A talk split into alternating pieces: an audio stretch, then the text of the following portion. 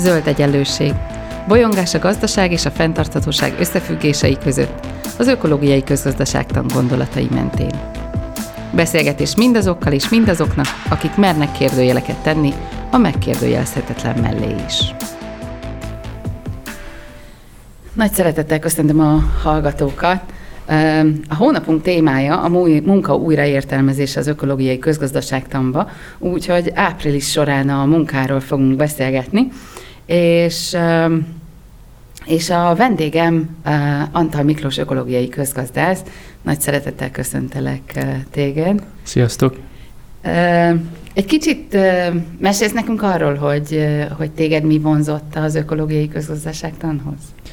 Hát engem mindig is a környezetvédelem érdekelt, csak a középiskola végén úgy tűnt, hogy nincs olyan környezetvédelemmel foglalkozó szak, amelyik mondjuk fölvenné a versenyt a fizikus szakkal, amire végül mentem, és akkor először fizikus lettem, a középiskolai fizika tanáromnak a javaslatára, de már közben kezdtem nézegetni, hogy hogy tudnám ezt a tudást, vagy valamilyen más tudást, hogy tudnék környezetvédelmi célokra használni, és ezért amikor befejeztem a fizikus szakot, akkor utána elmentem a környezetgazdaságtan tanszékre doktorizni, és ott végül is már kezdtem látni, hogy hújjaj, nagyon sok mindent kell majd hozzátanulni ahhoz, amiket eddig tanultam, ahhoz, hogy tudjak valamit értelmeset mondani környezeti probléma megoldás témájában. És hát a következő 5-10 év az ennek az átmenetnek a jegyében telt, és most kezdem azt érezni, hogy most már azért a, ezen a területen kicsit kezdek otthonosabban mozogni.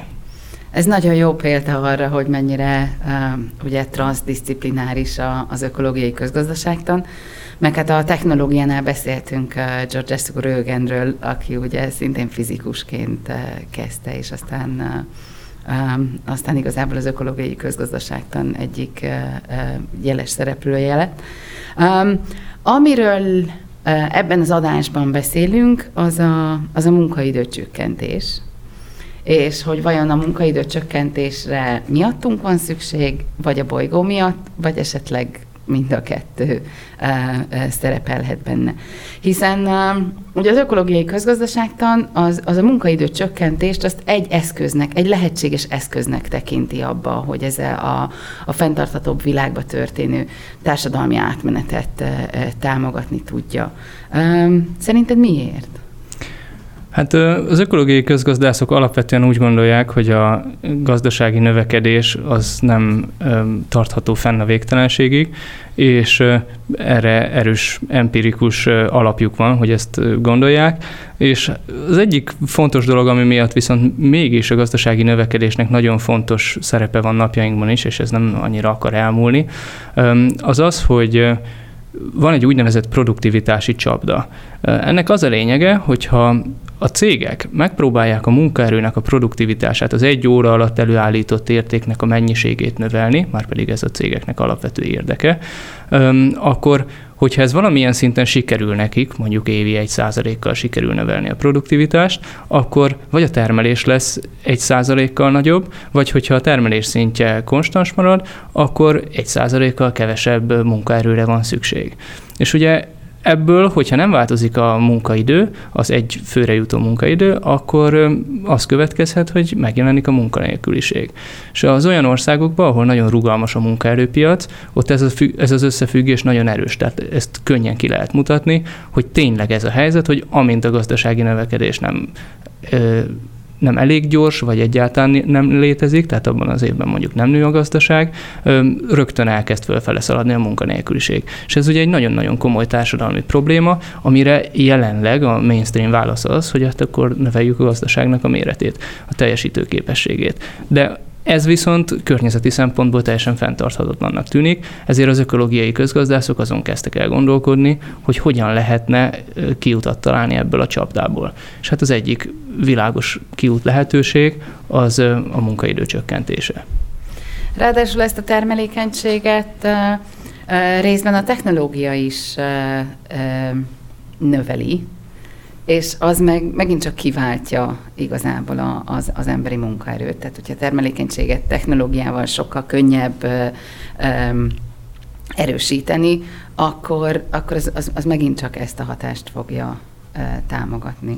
Igen, tehát az, az teljesen világos, hogy a gépesítés az a produktivitás növelésének az egyik alapvető módja, és ebből következik is az, hogy vannak, hogy van két egymással párhuzamosan jelenlevő diskurzus a munkaidő csökkentésével kapcsolatban, és az egyik pont azt mondja, hogy a gépesítés olyan mértékig fog a következő időszakban, fogja a következő időszakban átalakítani a munkavilágát, hogy nem választható opció, hanem egy elkerülhetetlen stratégiai váltás lesz az, hogy a munkaidőt csökkentenünk kell. Tehát, hogyha létrejön egy nagyon magas munkanélküliség, amiatt, hogy a robotizáció, automatizáció előre halad, akkor ugye ez lehet egy potenciális választ lehetőség. Ugyanakkor ezzel kapcsolatban nagyok a bizonytalanságok, tehát senki sem tudja pontosan megmondani, hogy ez a robotizáció, automatizáció, ez mennyi munkahelyet fog teremteni. Vannak olyanok, akik azt gondolják, hogy alapvetően a munka minősége fog átalakulni, nem a mennyisége, mások viszont úgy gondolják, hogy elkerülhetetlen lesz a munkaidő csökkentése. Ezzel párhuzamosan a másik nagy, másik nagy iránya a diskurzusnak az az, hogy hát nem a robotizáció, automatizáció kényszere miatt kell a munkaidőt csökkenteni, hanem azért, mert jobb lesz úgy a világ, hogyha elkezdjük csökkenteni, és akkor itt legalább három dolgot tudnak mondani. Az említett potenciális gazdasági hasznok mellett a környezeti hasznok és a jólétbeli hasznok lehetnek azok, amik ebbe az irányba kívánatossá teszik a váltást. Uh-huh. Akkor menjünk tovább ezen a, ezen a vonalon, és, és beszéljünk elősz, először a környezeti hasznokról. Mik azok a környezeti hasznok, amiket a, a munkaidő csökkentéssel el tudnánk érni? Hát ugye itt az alapvető gondolat az, hogy a mai világban úgy működnek a dolgok nagyon sok ember számára, hogy sokat dolgozunk, sokat keresünk és sokat fogyasztunk. És legalább ennek a csoportnak a számára potenciálisan egy alternatíva lehetne az, hogy kevesebbet dolgozunk, kevesebbet keresünk és kevesebbet fogyasszunk. Pontosan annak a csoportnak az esetében, aki számára ez realitás lehet, tehát pont a gazdagabb társadalmi rétegek esetében azt láthatjuk, hogy az ő fogyasztásuk felelős a környezeti hatások nagyon jelentős részéért. Tehát, hogyha ez a dolog mondjuk a felső 10% számára adott, vagy ez a lehetőség számukra adott, az nagyon sokat jelenthet, mert az ő hozzájárulások a környezeti problémákhoz az igen magas, legalább az egyharmada a környezeti problémáknak a felső 10% fogyasztásával kapcsolatos. Persze itt bejön egy csomó olyan kérdés, hogy jó-jó, de ő nekik mennyi jövedelmük származik munkából, és mennyi jövedelmük származik a tőkéből. Ezért lehet, hogy nem a felső 1 százalékról lesz szó, de mondjuk a másodiktól a 9. százalék, vagy a 10. százalékig, ez a 9 százalék, ez lehet, hogy egy, egy nagyon komoly környezeti hatással rendelkező csoport még, akinek a számára ez abszolút opció lehet, és akik ny- maguk is nyerhetnek ezzel, tehát akik jól érezhetik magukat ennek következtében. Igen, ugye sokat beszélünk arról, hogy, hogy, hogy van egy ilyen önerősítő folyamat, amit, amit, amit te is mondtál, hogy, hogy a, a munka és a fogyasztás összefüggése az úgy néz ki, hogy ugye minél többet fogyasztunk, annál többet dolgozunk, mert ugye azt a fogyasztási szintet azt valahogy fenn kell tartani, de aztán minél többet dolgozunk, annál többet is fogyasztunk, mert hogy elkezdjük ugye felhasználni azt a, azt a bérkeretet, ami van, fogyasztunk, és aztán egyre magasabb fogyasztási szintekhez szokunk hozzá, ami azt jelenti, hogy megint egyre többet akarunk dolgozni. Tehát, hogy ez egy ilyen, ez egy ilyen önerősítő spirál, és és hogy, hogy, hogy nyilván, amikor arról beszélünk az ökológiai közgazdaságtanban, hogy a fogyasztást azt valahogy, valahogy vissza kellene fogyni, fogni, akkor ebbe az önerősítő spirálba kellene valahol belenyúlnunk. Ha, ha jól értem, akkor ezt, ezt. Igen, igen. Ugye az a kérdés, hogy hol tudjuk azt mondani, hogy elég, hogy mi lesz az a pont, amikor mondjuk egy egyén, vagy egy csoport, vagy egy nagyobb csoport, akár egy ország valamilyen szempontból hoz egy döntést, és azt mondja, hogy ennyi, ez nekem elegendő, nincs szükségem többre. És ugye mondjuk egy egyén életébe látunk, tehát látunk olyan egyéneket, akik mondjuk a saját életükben ilyen döntéseket meghoznak, és sok esetben azt lehet látni, hogy ők ezzel a saját jóléti szintjüket jelentősen tudják növelni. Ugyanakkor kérdés, hogy ezek a döntések csoportok szintjén hogyan jönnek létre, és hogy vajon vannak-e olyan kollektív, kollektív cselekvési helyzetek, amik megnehezítik azt, hogy egy, egy csoport, vagy egy, akár mondjuk egy ország olyan típusú döntést hozzon, ami mondjuk az egyén életében meghozható. És és hát itt jön a kutatási kérdések közben az ökológiai közgazdászok számára. Mi tartja fönt a mostani növekedésnek a mértékét, a kényszerét, mik azok a mozgatórugók, amik miatt annyira nehéz eltávolodni a növekedésnek a logikájától. És akkor itt természetesen vannak azért már válaszok, tehát lehet látni olyanokat, hogy persze van az országok között egy verseny, lehet olyat látni, hogy mondjuk egy országba, hogyha nagyobb a GDP-nek az értéke, akkor várhatóan nagyobb lesz az összadóbevétel, ami egy politikus számára szinte mindig pozitív dolgot jelent, mert ebből ő vagy tud valamit építeni, ami a, vagy létrehozni, ami az embereknek jó, vagy oda tudja adni a haverjainak, aki majd a következő választáson támogatni fogja, tehát, vagy a saját zsebébe tudja tenni. Ugye Ráadásul ugye a munkát terhelő adók beszedése a legegyszerűbb. Tehát, hogy, hogy általában, általában szeretnek ehhez nyúlni, mert sokkal egyszerűbb, mint az összes többi. Világos. Tehát ez, ez ugye azt mutatja, hogy ez a növekedési kényszer és a munkaidő csökkentés, az, tehát hogy a növekedési kényszer nem biztos, hogy gyorsan el fog múlni, és hogy a munkaidő csökkentés nem biztos, hogy egy népszerű dolog lesz a politikusok körébe. És akkor ugye ilyenkor azt gondolhatja valaki, hogy á, akkor ez egy teljesen irreális dolog, ez úgyse fog létrejönni, úgyse fog megvalósulni, de hát akkor rá kell nézni a történelmi adatokra, és azt kell látni, hogy hát változott a munkaidő, még hozzá jelentősen csökkent mondjuk az elmúlt száz évben. Sőt, Keynes, akiről nem mondhatjuk azért el, hogy ökológiai közgazdász volt, sőt, Um, ő már a 30-as években megírta, hogy el fog jönni az az időpont, amikor, amikor az emberiségnek új elfoglaltságokat kell keresni, és nem a munka lesz az, ami, ami ki fogja tölteni a, a, az időt. Tehát, hogy már a, a neoklasszikus közgazdászok is tudták, hogy ez a, ez a pont el fog jönni. Hát igen, mondjuk abból a szempontból viszonylag nagyot, hát nem tudom, hogy ez, azt nem tudom, hogy ez egy, neki egy ilyen előrejelzése volt, vagy csak egy elképzelése, hogy ez egyáltalán lehetséges, de abból a szempontból, tehát azt akartam eredetileg mondani, hogy tévedett, mert ugye körülbelül a mi generációnkra jósolta, vagy e, erről a generációról beszélt, amikor azt mondta, hogy heti 15 órákat fogunk majd dolgozni, és a gazdasági probléma meg lesz oldva, és majd foglalkozunk az egyéb dolgokkal. Ugye nem feltétlenül látta azt előre, hogy például a marketing milyen erővel tudja majd meggyőzni az embereket arról, hogy az élet értelme az a fogyasztás.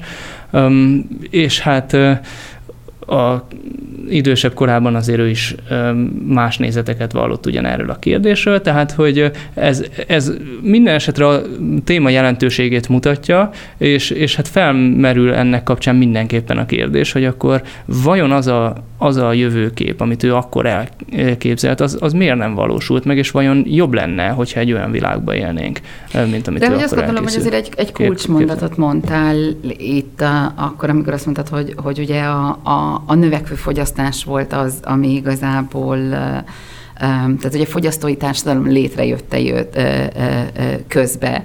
És és ilyen értelemben ugye az ökológiai közgazdászok folyamatosan azt mondják, hogy az anyagi jóléttől kellene elmozdulnunk egy jól lét felé, és, és nyilván az anyagi jólét tud egy csomó szükségletünkkel sok mindent kezdeni, de hogy van egy csomó olyan szükségletünk, ami, amivel, amivel nem az anyagi jólét tud, tud mit kezdeni, és ha csak arra gondolunk, hogy hogy ugye Manfred Max Neef, aki, aki egy német felmenőkkel rendelkező csilei közgazdász volt, ő, ő kilenc alapvető ilyen szükségletet azonosított.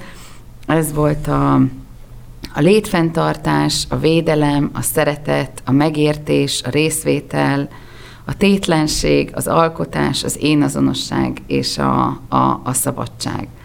És hogy ugye ezek között vannak olyanok, mint például a létfenntartás, ami egyértelműen az anyagi jóléthez köthető, de hogy még, még a védelem is, tehát ugye azt gondolom, hogy az is szorosan köthető, de aztán vannak olyanok, amik, mint a szeretet, a, a megértés, ezek azok, amik, amik nyilván másfelé indulnak. És akkor, amikor munkaidő csökkenésről beszélünk, és arról, arról beszélünk, hogy, hogy jobb lenne, ha, ha inkább több szabad, szabadidővel rendelkeznénk, és azt nem az anyagi jólétre fordítanánk, hanem, hanem olyan szükségletek kielégítésére, mint például ugye a tétlenség, az alkotás, vagy a közösségi tevékenységeken keresztül a szeretet, a megértés, a részvétel. Tehát, hogy, hogy, hogy ez is mozdítana a fogyasztástól a, a, a más típusú jól léti mutatók felé. Erről mit gondolsz? Hát abszolút. Hát ugye az teljesen világos már, hogy az a gazdasági rendszer, amit felépítettünk, az bizonyos szempontból nagyon sokat ad, más szempontból pedig nagyon sokat elvesz. Tehát, hogyha most csak itt a munkaidő kapcsán gondoljuk végig a helyzetet, hát ugye tétlenségre mennyi idő jut a mai világba? Alkotásra, ami nem a munkákkal kapcsolatos, mennyi idő jut a mai világba? Részvételre mennyi idő jut a mai világba? És ugye fölmerül a kérdés, hogyha egy olyan rendkívül bonyolult rendszert próbálunk valahogy irányítani, mint amilyen a mai, akkor mondjuk jó-e, hogyha minden döntést valamilyen választott képviselőkhöz delegálunk, vagy jobb lenne, hogyha közvetlen részvételnek nagyobb szerepe lenne a mai világban. És ugye azt lehet látni, hogy egy csomó olyan frusztráció, ami a mai rendszerben megjelenik, az ezekkel kapcsolatos. Ezeknek a dolgoknak a hiányával kapcsolatos. És ugye, hogy ezek erősödnek, már pedig erősödnek, mert a mai rendszer logikája nem engedi ezeket érvényesülni, fölmerül egyre erősebben a kérdés, hogy jó irányba megyünk-e. És itt jön be az a kérdés, hogy ha megváltozna mondjuk a munkaidővel kapcsolatos értékszemlélete az embereknek, akkor vajon jobb lenne az életük. Tehát nem azt a helyzetet éljük-e éppen meg, hogy a jólétet fogyasztóként próbáljuk csak elérni, és termelőként alig foglalkozunk vele. Nekem úgy tűnik, ugye, hogyha az, mondjuk a saját életemre gondolok, az időm jelentős részét nem fogyasztói szerepbe, hanem bizonyos értelemben termelői szerepbe töltöm, tehát munkával töltöm, és ugye, hogyha valamilyen jóléti szintet társítok a munkában töltött időhöz, meg a fogyasztással töltött időhöz, vagy a nem termeléssel töltött időhöz, akkor ugye föl lehet tenni azt a kérdést, hogy összességében akkor én milyen jóléti szintet érek el. És ez hogy változna meg akkor, hogyha ennek a kettőnek az aránya megváltozna. És, és ugye itt már fölmerülnek azok a kérdések, hogy, hogy jó, akkor pontosan hogyan történne ez a munkaidőcsökkentés, milyen feltételekkel arányos lenne mondjuk a fizetés csökkenés, a többiek szintén csökkentenék a munkaidejüket, és velem együtt tudnak Most azért szinte minden kutatás azt mutatja, hogy a fizetés csökkentéssel járó munkaidőcsökkenés az ugye csak egy nagyon-nagyon-nagyon szűk rétegnek elfogadható. Igen, ez valamennyire, tehát az, végül is azt lehet mondani, hogy igen, ez az állítás nagyjából igaz, de a kiegészítés jó, de ennek ugye a társadalmi norma rendszer is lehet az oka, nem csak az, hogy ez a rendszer így kell, hogy működjön, egyáltalán nem kell, hogy így működjön. Tehát van egy csomó olyan ember, aki megengedhetné magának azt, hogy kevesebbet dolgozzon, csak ameddig van egy nagyon erős versenyhelyzet mondjuk, addig lehet, például hogy azért... a társadalmi státuszér. Például a státuszér, igen, uh-huh. akkor lehet, hogy azért nem fogja megtenni, mert a többiek sem teszik meg, de hogyha ugye ez egy kollektív cselekvési helyzet, és mondjuk az ő versenytársai azok egyébként hasonlóan jó helyzetben lévő emberek, akik szintén megtehetnék ezt, akkor ugye azt látjuk, hogy mindenki hülyére dolgozza magát, és mindenki rosszul érzi magát, ahelyett, hogy mindenki kevesebbet dolgozna és jobban érezné magát. Tehát van egy olyan társadalmi csoport, amelyik az én megítélésem szerint egyértelműen ebben a csapda helyzetben vergődik. És ugye itt felmerül a kérdés, hogy akkor hogyan lehet beavatkozni, hogy akkor hogyan lehet itt kollektív módon cselekedni. Erről társadalmi párbeszédet kell folytatni, vagy a szakszervezeteket kell valahogy visszahozni, vagy az adórendszert kell átalakítani. Mik azok a megoldási lehetőségek, amik itt a rendelkezésünkre állnak?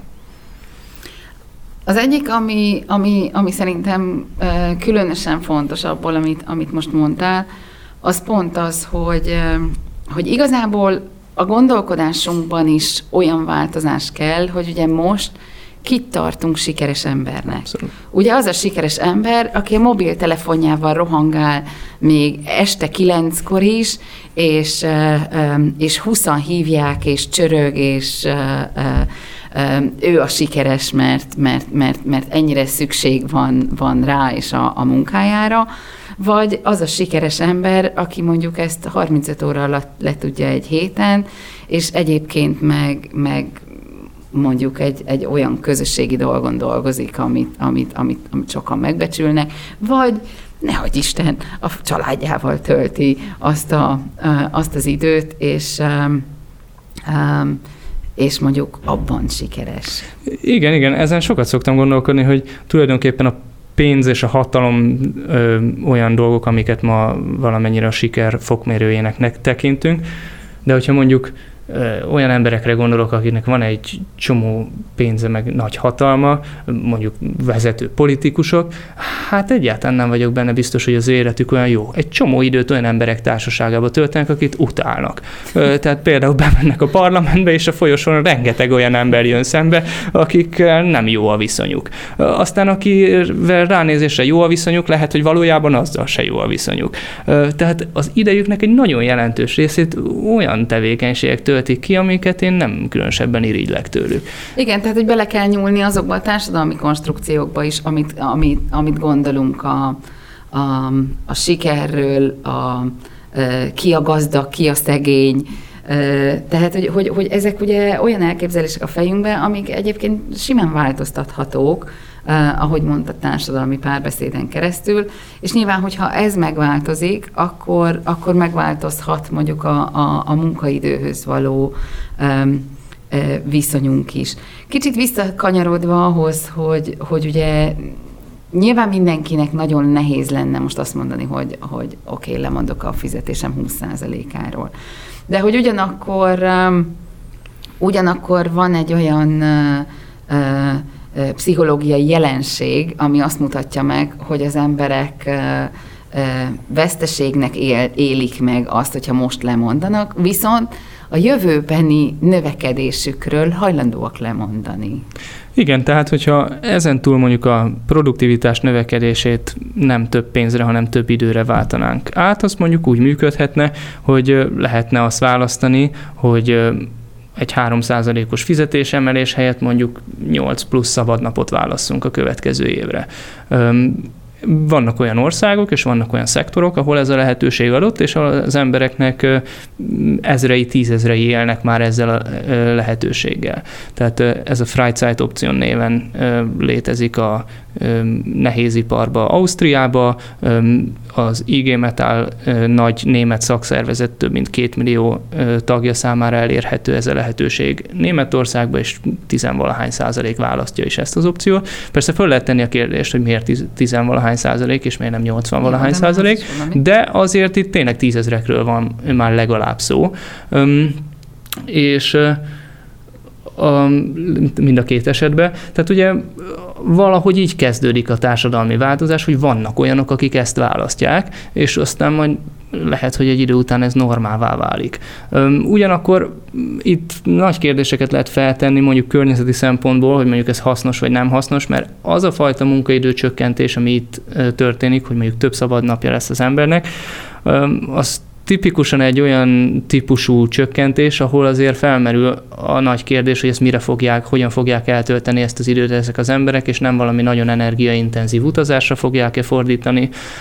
És persze nyilván itt a válasz komplex lesz, mert a különböző családi helyzetben, a különböző anyagi helyzetben lévő emberek más és más dolgokra fogják ezt az időt fordítani, de ez minden esetre kutatásért kiállt, tehát ezeknek az embereknek a döntéseit fontos Igen, és eljut, eljutottunk igazából az egyik ilyen neuralgikus ponthoz, hogy, hogy akkor, amikor a környezetnek a tehát hogy pozitív környezeti hatásokat várunk el a munkaidő csökkentéstől, akkor foglalkozni kell azzal a fogalommal, amiről egyébként már beszéltünk a technológia kapcsán, és ezt úgy hívják, hogy visszapattanó hatás, ez a, ez a rebound effect, amikor, amikor ugye egyáltalán nem mindegy, hogy az, amit, amit megspórolunk, azt ugye utána mire használjuk. És hogy, hogy, hogy, hogy te igazából erről beszéltél, hogyha nyolc napot egy, egybe vesznek ki, és azt mondjuk egy tájföldi nyaralással töltik, akkor ennek a környezeti hatása az valószínűleg nem, hogy nem, hogy jobb lesz, de valószínűleg ront is a helyzeten. Igen, itt ugye két hatást kell egymással párhuzamosan vizsgálni. Az egyik az, hogy csökken a fizetés, tehát vagy hát az alternatív opcióhoz képest alacsonyabb a fizetés. Ez szinte biztos, hogy környezeti szempontból jó.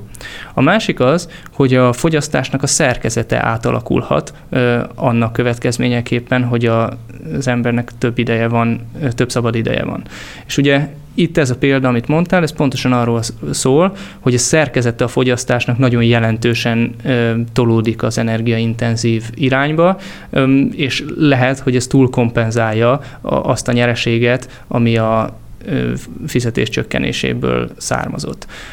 Az esetek Vagy több... a termelés csökkenésből, mert hogy, hogy nem csak az a fontos, hogy az az, az, az egyén hogyan csökkenti a fogyasztását, hanem az, amiről a legelején beszéltünk, hogy ugye a termelési kényszert veszi ki. Tehát, hogy ez, ez, ez két helyről is jön ez a nyereség, ugyanakkor a szabadidő eltétése is befolyásolja. Ezt. Igen, igen, itt ugye hát a közgazdászok mindig megpróbálják ezeket a dolgokat valahogy kategorizálni, és akkor vannak olyanok, akik alapvetően a fogyasztási oldal felől közelítenek a kérdésekhez, és azt mondják, hogy a termelés majd ahhoz fog igazodni, és vannak, akik alapvetően a termelés oldaláról közelítenek a dolgokhoz, és azt mondják, hogy a fogyasztás fog majd ahhoz igazodni, és ezért ez tulajdonképpen, amiről beszélünk, ez ugyanannak a dolognak két különböző oldala. Nem simán összeadható hatások ezek, mert nyilván hogyha mondjuk én termelőként megváltoztatom a hozzáállásomat, és kevesebbet kezdek termelni, akkor az nagyon sok embernek az életében okozhat pici hatásokat, amik az ő fogyasztási szerkezetüket adott esetben megváltoztathatják, illetve az ő ilyen típusú változtatásaik az enyémet, tehát célszerű vagy a fogyasztási oldalról, vagy a termelési oldalról megpróbálni összegezni ezeket a hatásokat. Tehát, hogyha az ember azt próbálja fölmérni, hogy környezetileg jót vagy rosszat csinál, akkor célszerű kiválasztani, hogy melyik oldalról közelítünk, de mind a kettő oldalnak van létjog létjogosultsága. Viszont az, amiről beszélünk, az azért fontos, mert, mert az, az, hogyha a munkaidő csökkentésről beszélünk, és ezt a, a környezet és társadalmi fenntarthatóság oldaláról közelítjük meg, akkor nagyon nem mindegy, hogy az emberek azt a felszabaduló szabadidőt, azt mire fordítják. És ugye ideális esetben és nyilván az ökológiai közgazdászok próbálják ezt az ideális esetet ö, ö, valahogy elérni. Ideális esetben ez a társadalmi tőke erősítésére fordítódik ez a szabadidő. Tehát erősebb közösségeket hoz létre, erősebb családokat hoz létre, ami ugye nem feltétlenül a, a, az anyagi fogyasztással járó szükségleteket fogja kielégíteni. Igen, ugye ez a várakozás azért is olyan erős az ökológiai közgazdászoknak a részéről, mert történelmi áttekintés, hogyha történelmileg tekintjük azt a helyzetet, amiben ma vagyunk, hogy milyen gyengék a közösségek, akkor ez viszonylag egyedülálló. Tehát, hogy korábban sokkal nagyobb családok éltek jellemzően együtt, sokkal nagyobb közösségek próbálták az életnek a nehézségeit együtt átvészelni, és az, hogy ma ennyire atomizálódott a társadalom, ez részben pont a fogyasztói kultúrának a terjedésével volt kapcsolatos. Erre nagyon jó adatok vannak, tehát ezt jól ki lehet mutatni, hogy történelmileg ez egy furcsa helyzet, amiben most vagyunk, és, és nyilván ennek megvannak a pszichológiai következményei is, és ezt felismerve tényleg egy pozitív jövőképnek tűnik az, hogy ebbe az irányba csatornázzuk a felszabaduló időnek az eltöltését. De kérdés az, hogy ez mennyire lehetséges akkor, amikor van egy nagyon-nagyon erős gazdasági hát egy olyan szereplő csoport, amelyik majd azt fogja próbálni elérni, hogy ne ezt tegyük, hanem az ő termékeiket, szolgáltatásaikat fogyasszuk a felszabaduló időbe. Tehát az, hogy, hogy mi lesz az összkörnyezeti hatás, az ilyen politikai gazdaságtani küzdelmektől is függ. Ugyanakkor azért azt lehet mondani, hogy a legtöbb ö, munkaidőcsökkentés esetében feltételezhető, hogy a pozitív környezeti hatások nagyobbak, mint a negatív szerkezetváltásból adódó hatások, de, de általános érvényű kijelentést általában nem lehet tenni. Én azt gondolom, hogy, hogy azt talán kiderült ebből a beszélgetésből, hogy, hogy a munkaidőcsökkentés önmagában valamiféle ilyen gondolati váltás nélkül nem az egyetlen jó eszköz, vagy nem, nem egy jó eszköz. Tehát, hogy, hogy mindenféleképpen egy gondolati váltásnak is be kell következni a szükségletekről való gondos, gondolkodásba, a, a, a szabadidőről, a közösségről, stb. stb. Tehát az, ami, amiről az ökológiai közgazdászok ugye folyamatosan beszélnek, hogy ez akkor, akkor jó eszköz, hogyha mindezek közben párhuzamosan történnek. Igen, ez szerintem viszonylag kis kockázattal kimondható. Ugyanakkor azért azt nem mondanám, hogy nem érdemes a kérdést önmagában is vizsgálni. Ugye egy nagyon komplex társadalmi változásról beszélünk, és ezért, hogyha egyes elemeit megértjük, hogyha egyes elemeiről tudunk pontosabb dolgokat mondani, az nagyon hasznos. És ugye nem várhatjuk azt, hogy egyik pillanatról a másikra minden megváltozzon, hogy megváltozzon a kultúra, megváltozzon a technológiai környezet, megváltozzon a politikai környezet, megváltozzon a gazdasági környezet. A változás el fog kezdődni valahol, és lesznek olyan hatások, amik kezdetben esetleg negatívak lesznek, és azt fogja érezni az ember, hogy hm, nem pontosan így képzeltük el, amikor a, ö, szorgalmaztuk azt a változást, de ez nem kell, hogy azt jelentse, hogy ez az egyetlen lehetőség, és hogy nem érdemes tovább menni azon az úton, amin elindultunk. Tehát, hogyha mondjuk egy olyan példát veszünk, hogy mondjuk a, bevezetik a franciák az adóztatását a, mondjuk az üzemanyagnak, vagy a széndiokszid kibocsátásnak, és drágul az üzemanyag, és akkor jönnek a nagy tüntetések, stb. Ebből nem következik az, hogy ez az eszköz, ez butaság.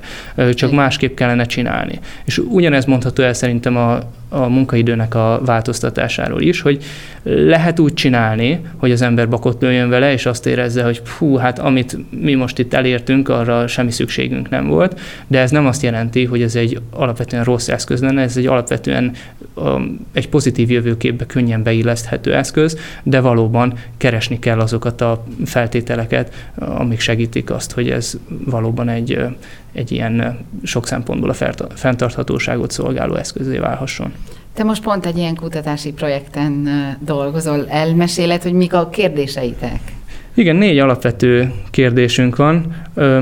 Az első kettő az a munkaidőcsökkentésnek a megvalósíthatóságával kapcsolatos.